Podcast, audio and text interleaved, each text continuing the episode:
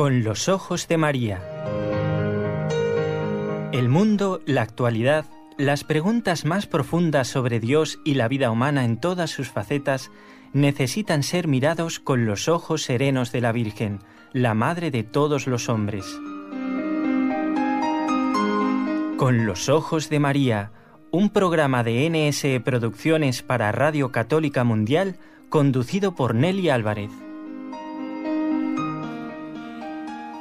Queridos amigos, en este caso eh, la presentación tiene un pequeño fallo porque no es Nelly Álvarez, como lo pueden reconocer, la que conducirá el programa de hoy, sino una servidora de ustedes, la hermana Carmen Frauca, en nombre de Nelly, que está con un problema de voz. Les cuento que por aquí está haciendo mucho calor y se pone demasiado aire acondicionado en los lugares y esto desacondiciona mucho las gargantas. Pero en nombre de Nelly, que está aquí cerquita de nosotros, les saludamos también en nombre de Raúl García desde el control y por supuesto nuestros compañeros también en Radio Católica Mundial desde Alabama, Jorge Graña y todo el equipo.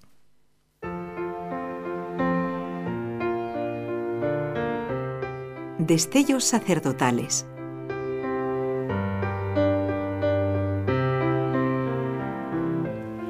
El sacerdocio lleva a servir a Dios en un estado que no es en sí ni mejor ni peor que otros, es distinto, pero la vocación de sacerdote aparece revestida de una dignidad y de una grandeza que nada en la tierra supera. San José María, escriba de Balaguer.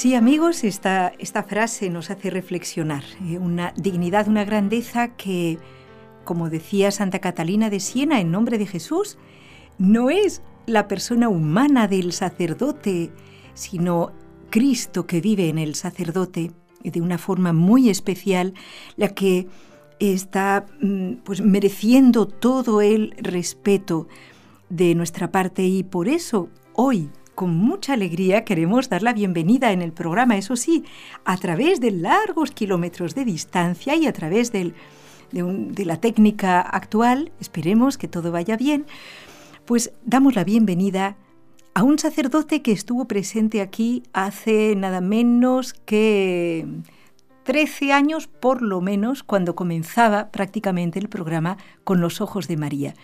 Él es el padre Miguel Ángel Díaz misionero. Le damos la bienvenida de todo corazón en nombre de tantos y tantos oyentes. Padre, ¿cómo está usted desde Brasil? Seguramente nos va a saludar en brasileño. Eh, bueno, buenas, buenas saludos a todos los oyentes de la radio y muy alegre y contento aquí desde, desde Brasil. Mm, seguramente que a través de la entrevista se me escapará de vez en cuando el, el, brasileño o el portugués, así que eh, ah, se dice eh, muy obrigado, ¿eh? Ay, qué bonito. Padre, no se, no se preocupe. Si usted deje que se escape el brasileño y el portugués, porque es lo propio de un misionero. Qué bonito, ¿eh? Fíjense, el padre Miguel Ángel nos va a contar cuál es, en realidad, cuál fue su patria chica, digamos, donde él nació pero como es propio de un misionero, su corazón está en el cielo, pero él se va haciendo al lugar donde se encuentra. Eso es lo que nos enseñó San Pablo, ¿verdad que sí, Padre Miguel Ángel? Mm, completamente. Estamos mm, disponibles a ir a donde el Señor nos envíe, ¿no? Y al mundo entero. Y aunque nacimos en un lugar concreto que Dios nos destinó, la, patria llega un momento que llega a ser el mismo mundo entero donde trabajamos. Exactamente. Mm, vamos a preguntar, vamos a comenzar con orden por el inicio, para que aquellos oyentes, pues que quizás hay algunos, ¿verdad?, que no lo conocen al padre, eh, que nos cuente usted un poquito entonces sobre su país de origen, su familia, que ya fue un preseminario, ¿a que sí? Sí. Bueno, eh, yo nací en, en Puerto Rico, en el sur de la isla del encanto, como la suelen llamar, y bueno, tuve la gracia de nacer en una familia católica, practicante, no solamente porque íbamos a Santa Misa todos los domingos, y eh, yo, yo moraba en una capilla, la capilla de la Inmaculada Concepción de María, eh, que solamente iban a celebrar misa dos veces, por la dos veces a la semana, las, los viernes y el domingo, pero siempre esos dos días siempre íbamos. Más también una cosa que yo creo que nos ayudó eh, mucho, pues es, es, la oración en familia, ¿no? En mi casa se rezaba todos los días, todas las noches, en familia. Mis padres reunían a todos mis hermanos y rezábamos juntos el rosario y nadie, nadie podía ir a, acostarse sin que cerrásemos el día con, el rezo en familia. Y mm, bueno, eh, nos estamos en la capilla, yo acolitaba, era eh, acólito del, del, padre desde muy, muy pequeñito y, mm, y ahí fue donde creo que en el seno de mi familia siempre digo que, que fue donde la semilla y, fue creciendo en ambiente bastante religioso, pues la vocación, ¿no? Al, sacerdocio. Claro que sí, padre. Y mm, también podemos decir que esta, este camino del ser acólito o monaguillo, que quizás otros oyentes lo entiendan así, mm, es muy bonito camino hacia el sacerdocio. Usted, cuando estaba ayudando al sacerdote en la misa desde chiquito, ¿Qué, es lo que usted veía? ¿Qué es lo que usted pensaba ya como niño al ayudar al altar? Bueno, la verdad que cuando uno, cuando eres niño todavía su imaginación no es tan maduro como cuando uno ya es adulto, ¿no? Que es una cosa como viene una conciencia de lo que es el sacerdocio. Más cuando uno es niño, yo creo que está el, el atractivo de lo, de lo sobrenatural, de la grandeza del sacerdote. Y, bueno, uno ve al sacerdote como el personaje eh, en el cual se centra todo en, la vida espiritual y religiosa, porque él a fin de cuentas representa a Cristo. Y, entonces eso, ese, ese ambiente sobrenatural creo que cuando uno es niño como que a uno le, le atrae. Y también, porque no decir, no, a veces uno dice, bueno, ¿quién es el personaje más importante? y tal vez con una ambición de niño dice, pues yo quiero ser el personaje más importante. Padre, desde entonces eh, eh, el pobre misionero se habrá dado cuenta de que no siempre después eh, como misionero adulto toca ser el más importante, sino, ¿verdad? Muchas veces es diferente. Bueno, hay, por eso decía que cuando uno llega a ser ya adulto, uno toma conciencia de lo que realmente es el sacerdocio en realidad el hombre que está detrás ahí tiene que esconderse para que aparezca el verdadero protagonista. Eh, por eso cuando se dice que el sacerdote es otro, otro Cristo y uno ve la pobreza humana, el barro del, que estamos hechos, y más es una, cuando yo hablaba antes de que uno se sobrecoge, se maravilla de la grandeza, pues eso, ¿no? A pesar de, de nuestra pequeñez, uno ve la grandeza de, del sacramento, del orden que nos transforma, y que es Él a fin de cuentas, ¿no? No, no somos nosotros los, los, protagonistas ni en la misa ni en el apostolado que hacemos. ¿eh? Por supuesto, Padre, el Papa Benedicto XVI nos lo ha recordado tantas veces, ¿no? Bueno, el Papa Francisco también, por supuesto. Qué, importante. Padre, de todas formas, eh, ¿en qué momento el Señor le llama a usted eh, con claridad para seguirlo? ¿Cómo fue? Bueno, mm, yo creo que desde los ocho años, por lo que yo tengo, lo que yo recuerdo, ¿sí? ocho años, sí ya tenía claro mm, que quería ser padre. Mm, ahí todavía, digamos, en ese, creciendo, formándome, más después a los 14 años hice un primer retiro de adolescentes. En ese retiro de nuevo volví a sentir que Dios me llamaba, que quería entregarme como todavía era muy joven, yo fui a hablar con el padre de mi parroquia de la Santísima Trinidad y en aquel momento, claro, él me vio muy jovencito y me dijo, bueno, vamos a esperar un poco más. Eh, y recuerdo que cada año hacía el retiro, ¿no? Eh, cuando cumplí 15, volví, hice otro retiro y él me decía, bueno, todavía vamos a esperar un poco más. Y a los 16 hice otro retiro y ahí sí ya, pues, em, entré, eh, fui al seminario a los 16 años después de una vocación que, como digo, cada año, pues yo cada vez que hacía un retiro sentía que ya el Señor me pedía que yo me entregase a Él. Padre, esto de que un niño, me, me encanta que usted haya relatado esto porque mm, esto de que un niño, por ejemplo, un adolescente, pueda perfectamente captar la llamada del Señor, ya lo tenemos en, Samuel, ¿no? En la Sagrada Escritura, mm, nos demuestra que es importantísimo que los niños hagan días de retiro. Eh, quizás usted como sacerdote pues ha tenido también la alegría de, comprobar que otros niños también pueden sentir la vocación sacerdotal de una forma parecida.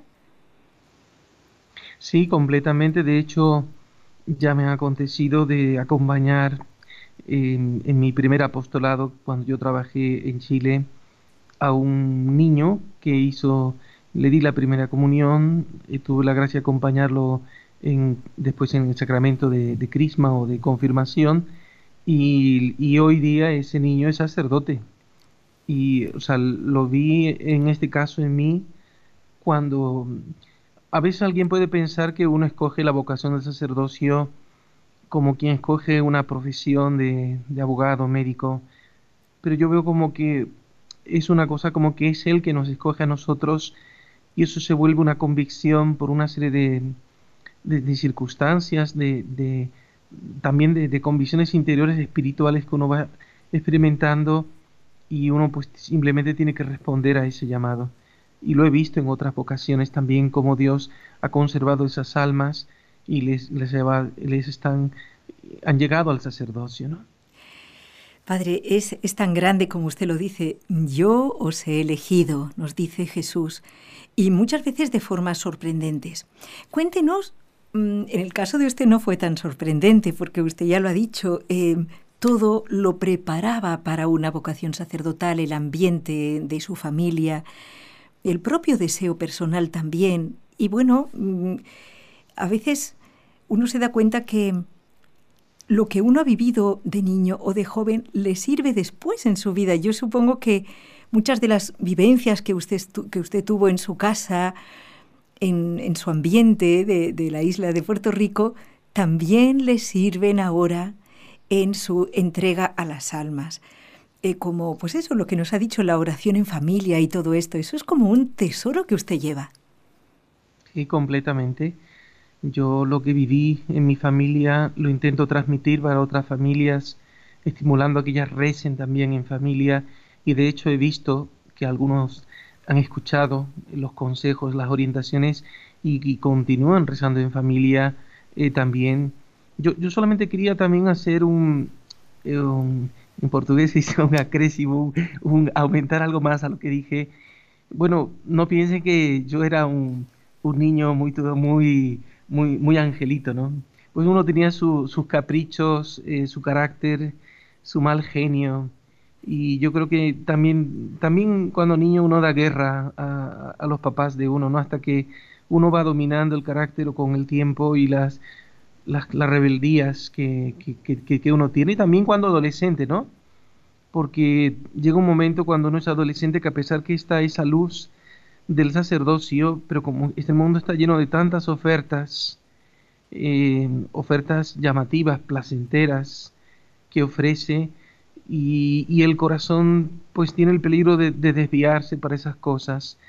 Y pues todo eso, ¿no? En mi adolescencia lo viví, más Dios tuvo la gracia de, colocarme un santo sacerdote en el camino, que, fue ya cuando Padre Rodrigo Molina, eh, quien ya me dio el último espaldarazo para que yo pudiese entregarme definitivamente al Señor y, y, y acallar todas las otras voces del mundo.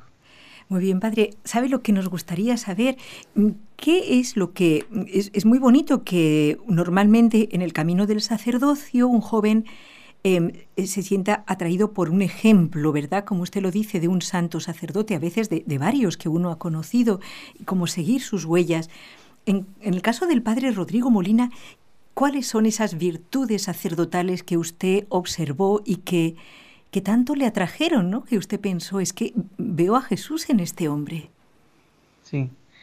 Bueno, yo creo que principalmente yo lo veo a él como un, como un hombre de Dios, de una intimidad por medio de la oración que practicaba cerca de cinco horas, más de cinco horas diarias de oración que hacía él levantándose muy temprano, cinco de la mañana, cinco y media, y acostándose tarde la noche, medianoche. Eh, un hombre que con su ejemplo también de, de, caridad a los más pobres y a los más necesitados, eh, su, su, también su gran espíritu de sacrificio mm, por los demás, a causa de los demás, o sea, vi sacrificios de él por las, por las personas que a cualquier persona le, este hombre ama, ¿no? Y, y, Dios está en él y obraba por medio de él. Eso, mm, en, aquel primer momento cuando yo le escuché su primera conferencia, e, e, él era todo fuego y electrizaba. O sea, lo que estaba predicando era lo que yo sentía y lo que yo quería vivir. Y ya no, ya, ya las palabras sobraban porque coincidía plenamente su pensamiento con el llamado de Dios que Dios me hacía, ¿no? A una santidad que él ya estaba viviendo. Ahí está, Padre, ahí está la clave, ¿no? Ver cómo es posible vivir el Evangelio, me lo está demostrando este santo sacerdote en su forma de vivir. Entonces yo me animo a seguir sus pasos. Vamos a, a reflexionar un minutín durante esta pausa y volvemos enseguida.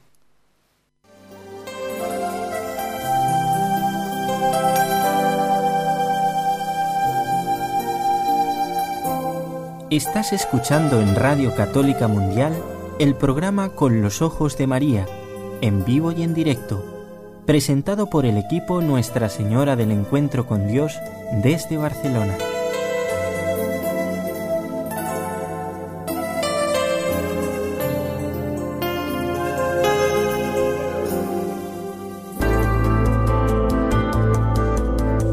¿Quieres escribirnos ahora mismo? Puedes hacerlo al siguiente correo electrónico con los ojos de María arroba nsradio.com.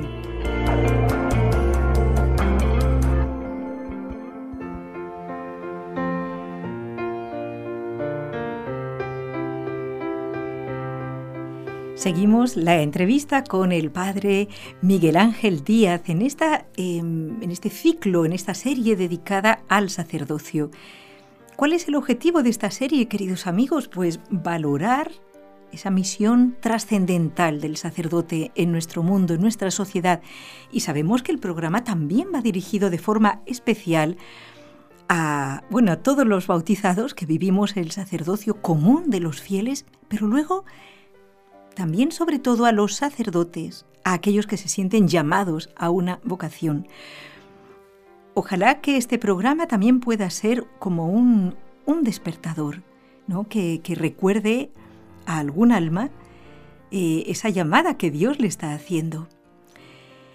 Eh, padre Miguel Ángel, yo quisiera que usted desde Brasil, que luego nos va a contar también lo que está haciendo allá, porque ya lleva allí. ¿Cuánto tiempo lleva usted en Brasil? Bueno, aquí estoy desde el 2011, ya van para seis, un poco más de seis años ya nos contará mm, la verdad, pues las cosas hermosas que están aconteciendo, como dice usted allá, ¿eh? Padre, eh, para seguir el hilo, el hilo cronológico, también es bonito que, nos narre cuándo y dónde fue ordenado eh, como sacerdote. Sí. Bueno, eh, yo me ordené en Santiago de Chile el 2 de mayo de mil 992, en aquel momento por el cardenal Carlos Oviedo Cavada, él ya, él ya murió, ¿no? Eh, más en, Santiago de Chile, y allí luego después de ser ordenado eh, fue, fue propiamente el lugar de mi ordenación y también mi primer destino en cuanto a mi vocación misionera, que curiosamente mm, esto está relacionado con algo cuando yo era niño, una cosa que ahora recordé, llegaban revistas misionarias a mis manos, sobre todo de África, ¿no? Y yo veía lo que hacían los misioneros y yo quería ser un sacerdote misionero. Yo tenía un deseo de ir a África. Luego nunca fui a África, ¿eh? Mas el Señor me llevó por otros caminos, por otros lugares y ese eh, Chile pues fue el primer mm, lugar en que luego me quedé trabajando en una parroquia la parroquia del Espíritu Santo, y allí pues trabajé cerca de casi, casi 11 años. Estuve allí en, mi primer sacerdocio. Y bueno, una cosa que también yo recuerdo con mucho, que me ha ayudado mucho a mí fue el día de mi ordenación sacerdotal, cuando tuve la gracia de que asistiesen mis padres, todavía ahora están vivos, aunque están un poco ya eh, viejitos, pues entonces en aquel momento asistieron mis padres y cuando terminó, después que terminó la, la, misa de la, ceremonia de ordenación y me encontré con ellos en la casa, eh, me, recuerdo todavía que mi padre se colocó de, rodillas delante de mí, llorando, él lloraba, lloraba como un niño, ¿no? Porque en su imaginación, pues, en su imaginación, pues, ver al niño que, verlo ahora sacerdote y, delante de él, y, y él, él decía que para él era un, algo que nunca había imaginado. Estaba profundamente conmovido mi padre, ¿no? Y no es que él tienda a llorar mucho, entonces eso fue. Y también porque mi madre en aquel momento me dijo un secreto que ella estaba, nunca me había dicho, ¿no? Estaba guardando durante todo ese tiempo, y era que ella había estado rezando siempre para que Dios le diese un hijo sacerdote, para que la Virgen le concediese un hijo sacerdote y rezaba el rosario todos los días por esa intención, para que la Virgen le concediese un hijo sacerdote. Ella nunca me lo había dicho, pero me lo dijo después que me ordené. Seguramente que me lo hubiese dicho antes se sentiría como que había influenciado mi vocación y no quería hacer eso, y por eso me lo comunicó después de la ordenación. Y el rosario ha pasado a ser parte de mi vida, de mi vida espiritual personal, y también un instrumento, también el apostolado para otras almas que, que creo que puede adorar a muchos sacerdotes y a muchas vocaciones como lo hizo siempre San Juan Pablo II. Y si nos vamos un poquito más atrás, Padre, vamos a ver, vamos a ver cuál es para usted el santo, digamos, entre todos los seguidores de Jesús, aquel santo al que usted más desea imitar. Yo creo que lo conozco, pero a ver si me equivoco. Bueno, hablando un poco del rosario. Es una pregunta un poco difícil, sobre todo porque cuando a medida que uno va leyendo vidas de santos, la verdad que uno termina encariñándose con muchos. Pero bueno, ciertos santos han marcado líneas en, el propio espíritu, ¿no? Uno, uno, de ellos, por supuesto, San Maceo María Colbe, su grande amor a la, a la Inmaculada, su consagración total, incondicional, colocándose como instrumento en manos de ella por la conversión de las almas, la Virgen yo creo que no puede estar ausente nunca de la vida de un sacerdote. Y esto lo hizo realidad San Marcelino Colbe y fue un instrumento porque él se entregó al apostolado a los medios de comunicación para la conquista del mundo, como él hablaba frecuentemente en sus escritos. Y la Virgen le, bendijo la conversión de muchas almas y, su santificación personal y hoy lo veneramos como un mártir, ¿no? Eh, mártir de la Segunda Guerra Mundial en, Polonia, murió en un campo de concentración. Entonces a él le tengo bastante devoción, cariño. Aunque, por ejemplo, siempre digo que el primer libro que, que leía en mi casa, que me, me, acuerdo, tal vez porque era un santo muy, muy, muy popular, ¿no? Pero era San Francisco de Asís. Yo recuerdo que también la florecilla de San Francisco de Asís me hizo inmenso bien cuando todavía era adolescente cuando todavía no había entrado en el seminario y lo recuerdo con mucho cariño de, la infancia. Yo creo, padre, que es porque a usted le gusta mucho cantar y alabar al Señor. No lo puede disimular, ¿eh? También, también. no, padre, le hago esta broma porque fíjense, queridos amigos, que San Francisco de Asís nunca llegó a ser sacerdote, él fue diácono ¿Y por qué no fue sacerdote? ¿Usted lo recuerda, padre? Yo creo que es que él no eh, respetaba enormemente a los sacerdotes, pero él no se sentía como digno de ser sacerdote, ¿es así? Sí, efectivamente, es que el sacerdocio nos sobrecoge y, es una dignidad inmerecida y, uno se siente tan pequeño y él, pues por un gesto de humildad, nunca, no quería, no, no pensó que fuese esa su vocación y, y, ser solo un, un, pequeño, un pobre fraile, ¿no?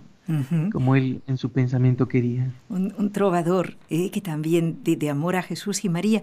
Padre, después de Chile, y todavía no ha llegado a África, pero quién sabe, Padre, todavía eh, no sabemos mm, cómo seguirá su camino misionero. En realidad no sé, no.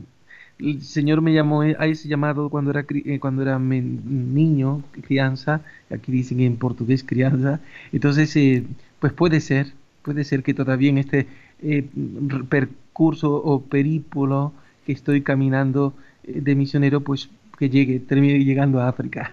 Padre, eh, dicen, bueno, que dentro de, si es verdad que Europa en cuanto a la evangelización, pues estamos intentando sobrevivir con la nueva evangelización. Digo esto porque es, difícil en Europa, usted bien lo sabe. En América la, fe está mucho más viva, en África más aún. Y, Asia es el continente de la esperanza, decía Juan Pablo II, mm, de cara a llevar la fe. Pero padre, ¿en qué lugares ha ejercido usted su ministerio? Y diríamos también, de cara a nuestros oyentes, como un ejemplo de un sacerdote misionero, ¿en qué tareas tan diferentes unas de otras? Sí. Bueno, yo, como les dije, yo trabajé desde 1992 hasta el 2002 en Santiago de Chile Allí pues em, trabajaba en una parroquia, era, era, primero fui vicario, después fui párroco, también trabajé como capellán de, de una escuela, de un colegio en la, en la Pintana. Em, y allí fue también donde en gran parte comencé un pequeño apostolado con, con, la radio, con una radio y una gráfica. Comenzamos allí también. Después eh, trabajé, después de eso fue que propiamente viajé a España estuve en Barcelona trabajando durante, creo que fue hasta el 2007, y trabajé pues en, radio y en televisión como había aprendido algo de eso también en, Chile, que habíamos montado allí una emisora de radio y una gráfica. Entonces, bueno, el señor, y, en Barcelona básicamente pues era capellán de una capilla que atendía y luego también pues el apostolado, sobre todo en radio, televisión y, cosas gráficas. Después de ese periodo viajé a Argentina en 2007, allí estuve hasta el 2011, ayudaba a una parroquia también en, sectores muy pobres. En Chile también la parroquia era un sector pobre y el colegio también estaba ubicado en niños, eh, personas carentes también en un sector y en, y en Argentina también muy pobre. Habíamos, teníamos muchos bolivianos, paraguayos, no solamente argentinos, sino personas inmigrantes que habían llegado a otros lugares. Y la labor que se hace en, una parroquia, ¿no? Y, mucha obra social también que hacemos con otros, con otros padres y, otros grupos de hermanas. Y también durante, estos años, por supuesto, siempre en cada de estos países predicaba muchos retiros, retiros de un día, retiros de dos días, retiros de ocho días, en silencio, en estricto silencio. Y aquí a Brasil pues llegué en el 2011 como, como, como dije y pues, hasta este momento estoy en una parroquia. Eh, la parroquia mm, precisamente se llama Parroquia Nuestra Señora del Encuentro con, Dios en portugués, Parroquia Nuestra Señora del Encuentro con Dios. Y fue construida literalmente en, un lixao, llaman ellos aquí, que es un vertedero, un, basurero en la zona donde fue construida la parroquia, un vertedero la, donde se, tiraba el entulio, dicen Elis, que son los escombros de, de la destrucción de los edificios, lo que es el concreto, el cemento, pues aquí tiraban eso y aquí fue donde se levantó la parroquia. Y los, ahora la, la población aquí tiene más de, debe tener más de 40.000 personas y está aquí circundando lo que es el basurero o vertedero de, la capital de Brasil, en Brasilia. ¿eh? Padre, esto que usted me está diciendo y, también los, en los lugares anteriores confirma el ejemplo que usted em, aprendió y bebió en, su modelo, ¿no? En el Padre Rodrigo Molina, bueno, en el gran modelo que es nuestro Señor Jesucristo, de, de ir siempre en busca de aquellos que están más necesitados el Papa nos diría en las periferias existenciales. Esto también usted siempre lo ha vivido y ahora más. Mm, prácticamente todos mis apostolados han sido en la periferia en, estos suburbios desconocidos para muchas personas. Hay mucha pobreza física. Aquí estamos a prácticamente 20 minutos del centro de la ciudad donde yo estoy y uno va al centro de la ciudad y hace una el contraste es muy fuerte porque es el entre el progreso, la tecnología, el lujo a veces en muchos lugares de la ciudad había 20 minutos encontrarse una población de más de 40.000 personas que algunos de ellos están viviendo en la miseria. Es un contraste muy fuerte y, y hay pobreza física y pobreza espiritual también, porque aquí, por ejemplo, ahora la mayoría de las familias, la mayoría digo, hay muchas familias que están mal constituidas, eh, casados dos, tres veces, hijos que tienen, que no saben quién, quién es su padre o está en la cárcel. Entonces hay situaciones de miseria física y moral muy fuerte y esto es lo que estamos como mensajeros de Cristo pues llevando la palabra a ellos. Palabra que es bien recibida, ¿verdad que sí? Sí, también eso es algo que yo he experimentado en estos lugares. Tal vez no, no he trabajado, por supuesto, en otros lugares donde que sean de mucha mucha riqueza, pero aquí yo veo que las personas, porque son humildes y simples, eh, ellos están atentos a escuchar la palabra, la cogen con, con grandeza de corazón y, y, uno ve los frutos de, en ellos, ¿no? Por, por esa humildad y, y simplicidad que ellos tienen. Padre, nos gustaría mucho, pero vamos a, a dar un, una oportunidad, un pequeño descanso con una canción muy bonita que va a explicar lo mismo que usted nos ha dicho. Vamos luego a preguntarle cómo, cómo transcurre una jornada suya, amigos oyentes, los que quieran, pues eh, eh, a lo mejor ir a ayudar a un sacerdote, ¿por qué no? Puede haber un oyente que diga, pues yo podría pasar ahora mm, un mes o dos de mis, de mis vacaciones haciendo un voluntariado misionero, ¿por qué no? Ahí en Brasil con el padre Miguel Ángel nos podrían escribir un correo y, si tienen esta idea, pero eso sí, tomen buena nota después de la canción, cómo es el horario, cómo son las ocupaciones, a ver si se animan. Amigos, mm, vamos a escuchar la canción No sois vosotros. ¿eh? Precisamente nos va a explicar que es Dios el que llama.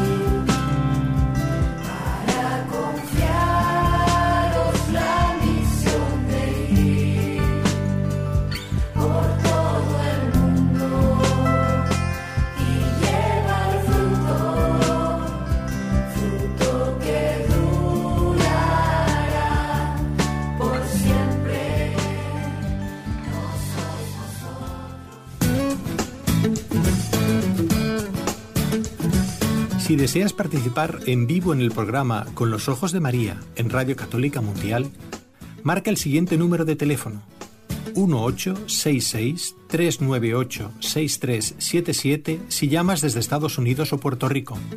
Si llamas desde otros países, marca el código internacional y luego el número 1205-271-2976.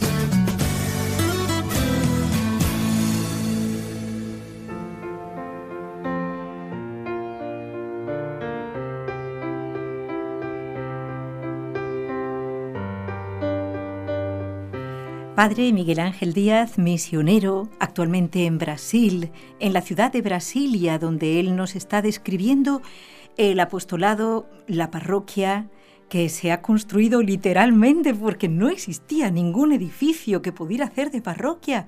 Y qué bonito es para un sacerdote, qué, qué difícil también, ¿no? Qué costoso habrá sido, pero eh, poder, contando con la ayuda de Dios, por supuesto, y de tantos hermanos, levantar una parroquia. Eso es, eso da mucho gozo espiritual.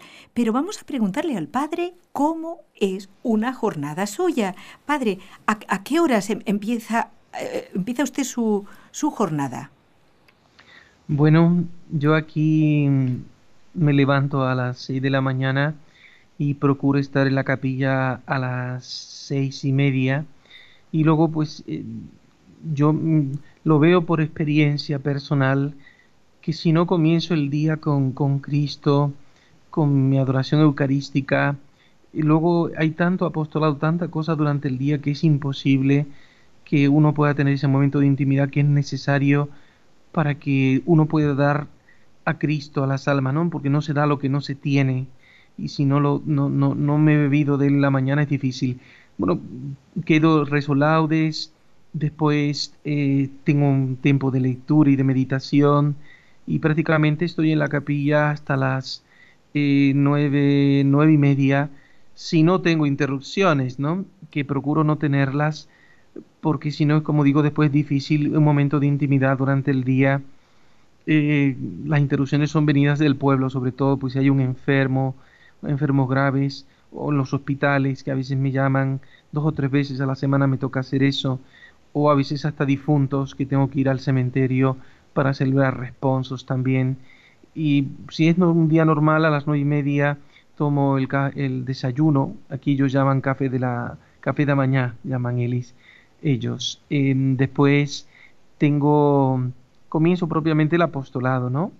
Y el apostolado puede ser, ser bastante variado desde la atención de personas, el trabajo que se hace en una parroquia, los expedientes matrimoniales, o atención espiritual, personas que quieren hacer consultas, eh, una especie como de también consejero conyugal, es una cosa que, me ha acontecido bastante, aconsejar frecuentemente a matrimonios que están en crisis y gracias tengo el consuelo de, de tener ayudado a varios, ¿no? También como cerca, aquí la verdad que hacemos una jornada un poco más larga y el almuerzo nuestro al mediodía no, no lo tengo, sino que lo tengo más tarde. Viene a ser a las dos y media que yo tomo el almuerzo. Y antes ya por costumbre y hábito pues también pues rezo el, rosario antes de, comer. Em, porque también digo lo mismo si uno no tiene un tiempo estipulado donde rezar eh, esta práctica de amor a la Virgen llega la noche y, me encuentro con que no he hecho ningún acto de devoción y de amor a nuestra madre Luego, después en la tarde, eh, tengo un tiempo de, como digo, está la comida y comparto un poco aquí con algunos miembros que están en, yo moro en, una casa que curiosamente ainda no es casa parroquial porque es un, nosotros llamamos que es un barraco, es, una casa bastante, bastante pobre y carente todavía dentro de nuestras limitaciones aquí. Y bueno, ahí intentamos compartir con otros, están aquí trabajando conmigo unas tres personas también, dos misionarios leigos que han entregado sus vidas al Señor en el trabajo como leigos y em, alguna vocación que de vez en cuando surge también vive con nosotros aquí. Luego después tengo en la tarde, a partir de las, em, tenemos de nuevo cuatro de la tarde atención al público en la atención al público, pues de direccionamiento espiritual, confesiones, eh, y también los grupos parroquiales que me toca atender. Aquí en nuestra parroquia, por ejemplo, tienen casi 21 grupos parroquiales, grupos de niños, grupos de, jóvenes, grupos de adultos. O, aquí tienen, emplean, emplean diversos nombres, ¿no? Pastoral de acogida, pastoral dullísimo, pastoral de la crianza, pastoral de los idosos. A cada, a cada una le ponen un nombre a cada grupo, ¿no? Esto de eh, duchísimo, eso yo no lo he entendido. ¿De qué es, padre? Pastoral, pastoral duchísimo es la pastoral que se encarga de recaudar los fondos parroquiales de lo que las ayudas que también se utilizan ya sea para las mm, las personas porque aquí tienen hábito de una cosa que no he notado aquí ellos toman conciencia de que tienen que ayudar a la, a la evangelización y a la iglesia entonces una pastoral se encarga de promover eso esa conciencia del apoyo a la evangelización y, a la iglesia. ¿Qué ejemplo? ¿Qué ejemplo? Perdone, padre. Sí. Y, mm, por supuesto, eh, llega una hora antes de la misa, a las, a las seis horas de la tarde, tengo siempre confesiones, me siento a confesar y he variado, ¿no? A veces vienen bastantes, paso toda la hora confesando o a veces son un poco menos, depende de los días también. Cuando más tengo confesiones es en día fines de semana. Los fines de semana, en un día yo puedo llegar a confesar un sábado 70 personas o el domingo también, que a veces, muchas veces celebro tres misas, pero por ejemplo a veces pues tengo 70, 80, 100 personas que confesar y como estoy solito a veces pues eso me lleva bastantes horas de, las jornadas Em, y bueno, luego en la tarde tenemos la misa siempre a las 7 de la tarde, habitualmente. Eh, durante la semana también celebro otras misas que me, que me piden, o misas de difuntos, o misas en algunos colegios o en algunas capillas que también me solicitan.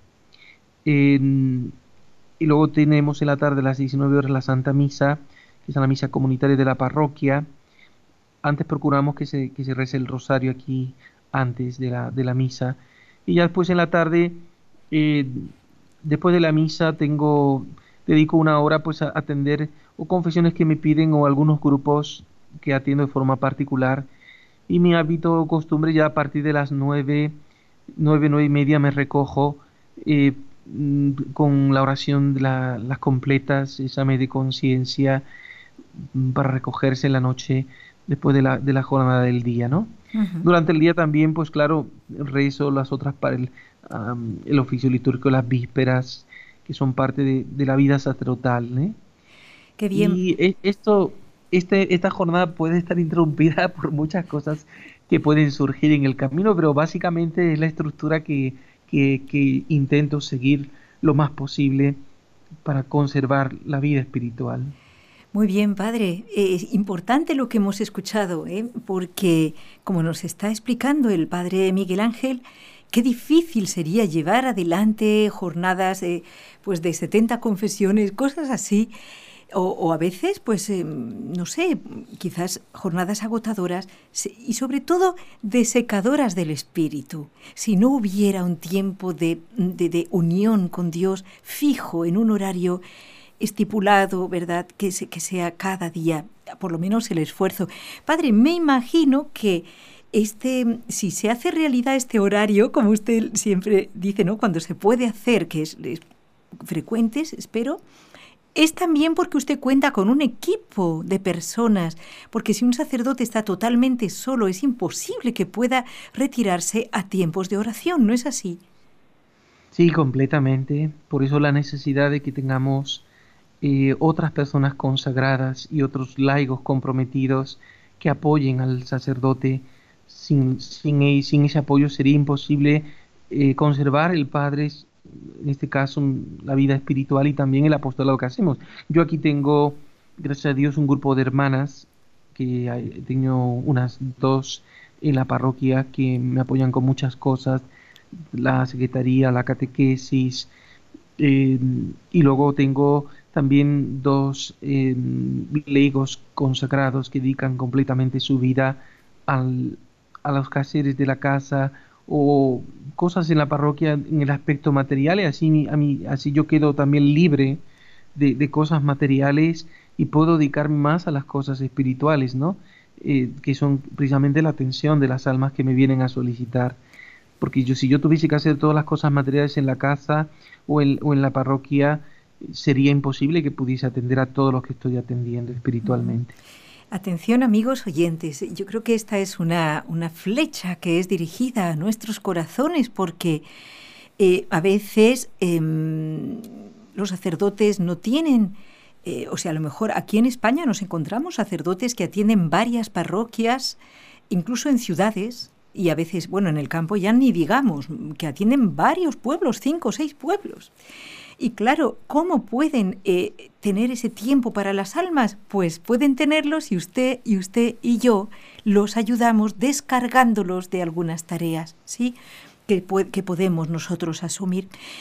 Padre, ahora ha llegado el momento de recordar su paso por Radio Católica Mundial incluso por EWTN, ¿eh? nuestros queridos amigos, su, amigo Jorge Graña, que se alegró tanto de saludarlo. ¿Cómo fue aquello? Cuéntenos eh, porque yo todavía eh, un día ahí en internet pues me veo al padre Miguel Ángel hablando de la confesión. Cuéntenos si fue esto una experiencia hermosa y si usted lo aconseja a otros sacerdotes. Bueno, es una experiencia de un periodo casi de cinco o seis años seguidos que tuve. Mm, me acuerdo que visité Alabama, eh, tanto la estación de radio como el canal de televisión WTN, ¿no? Y, grabamos incluso un ciclo de conferencias sobre la reconciliación y otras entrevistas. Yo a todos recuerdo con muy tu cariño ya. Eh, pues la verdad que fue un apostolado que nunca tenía pensado. Mm, uno, uno se, encamina por el camino del Señor y como que el Señor va indicando el norte y, y Dios da golpes de timón a veces para nosotros desconocidos no es que eso fuese un apostolado que yo, hubiese pensado o en mi infancia, adolescencia o juventud, incluso siendo sacerdote, simplemente como que el Señor me colocó en, ese ambiente y, palpé el fruto, en lo que, lo que más a mí me ha ayudado de, de esos años, como ser una especie de párroco sin moverme, párroco del mundo entero a través de las ondas de la radio y la televisión, se llega a tantos lugares desconocidos, a los cuales ni siquiera ahora como padre puedo llegar, ¿no? Porque yo ahora no llego a tantos lugares, más a través de la radio y la televisión me pueden estar escuchando tantas personas y un consejo se multiplica por mil. esa, esa experiencia para mí fue enriquecedora desde el punto de vista de ver la, el poder inmenso con el cual contamos nosotros los misioneros y yo sinceramente les digo que no pierdo la esperanza aquí en mi parroquia de alguna vez volver a tener una radio, aunque aquí en portugués. ¿eh? Oh, claro que sí, padre. Eh, para eso está usted aquí, ahí eh, sudando, aprendiendo el portugués, que ya lo tiene asimilado, padre. vamos a rezar hoy las tres Ave Marías para que pronto sea una realidad. Radio Nuestra, Nuestra Señora do Encuentro con Deus. Y, y ahora, ¿qué le parece que recemos las tres Ave Marías también por el fruto de, estos apostolados en Brasil. Muy bien.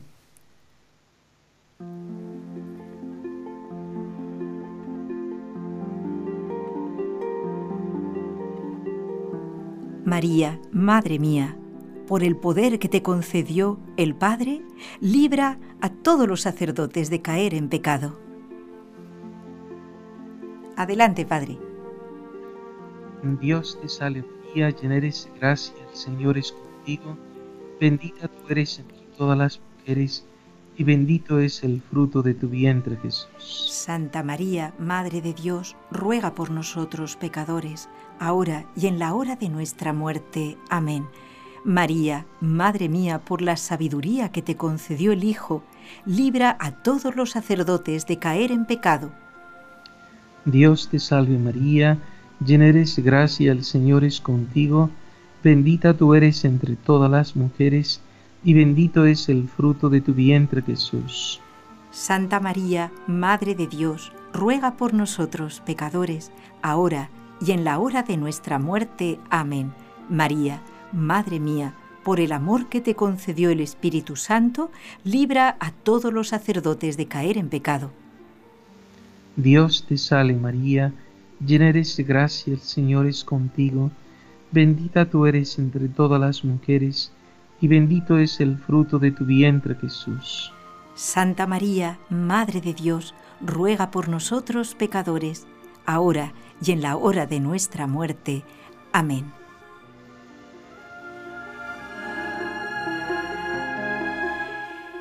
Bien amigos, nos quedan escasamente tres minutitos, pero van a ser para...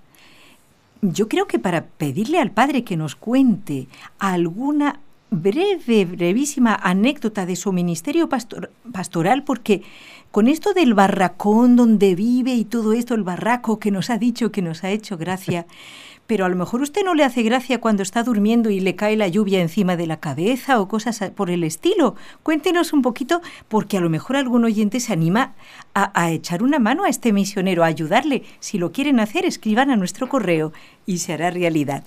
Padre, cuéntenos un poquito de la vida así.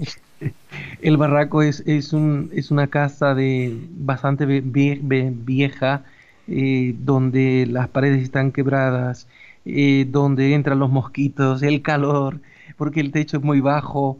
Eh, mm, o sea, es son este tipo, como estos son lugares bastante carentes y pobres, pues entonces, claro, como llegamos aquí como misioneros, el primer lugar que encontramos fue ese y ahí nos acomodamos lo mejor que pudimos.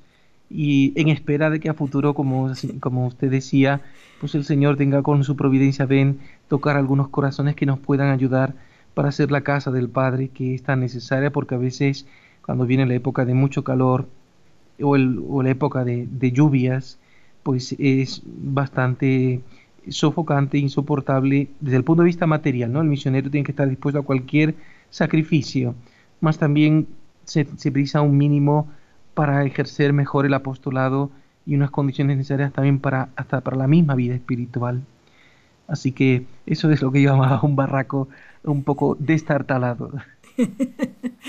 Padre, bueno, eh, estamos, ¿verdad que usted está de acuerdo en invitar a algún oyente que diga, pues mire, yo quisiera pasar un, en, verano, ahora en, el hemisferio norte son vacaciones, si alguna persona quiere hacer un voluntariado misionero, que nos escriba, ¿cierto?, aquí al programa, al, al email con los ojos de María. Con mucho gusto, sí. Y, y en general eso nos estimularía a que respondan al llamado de Dios. Dios nos llama mucho más de lo que nosotros imaginamos.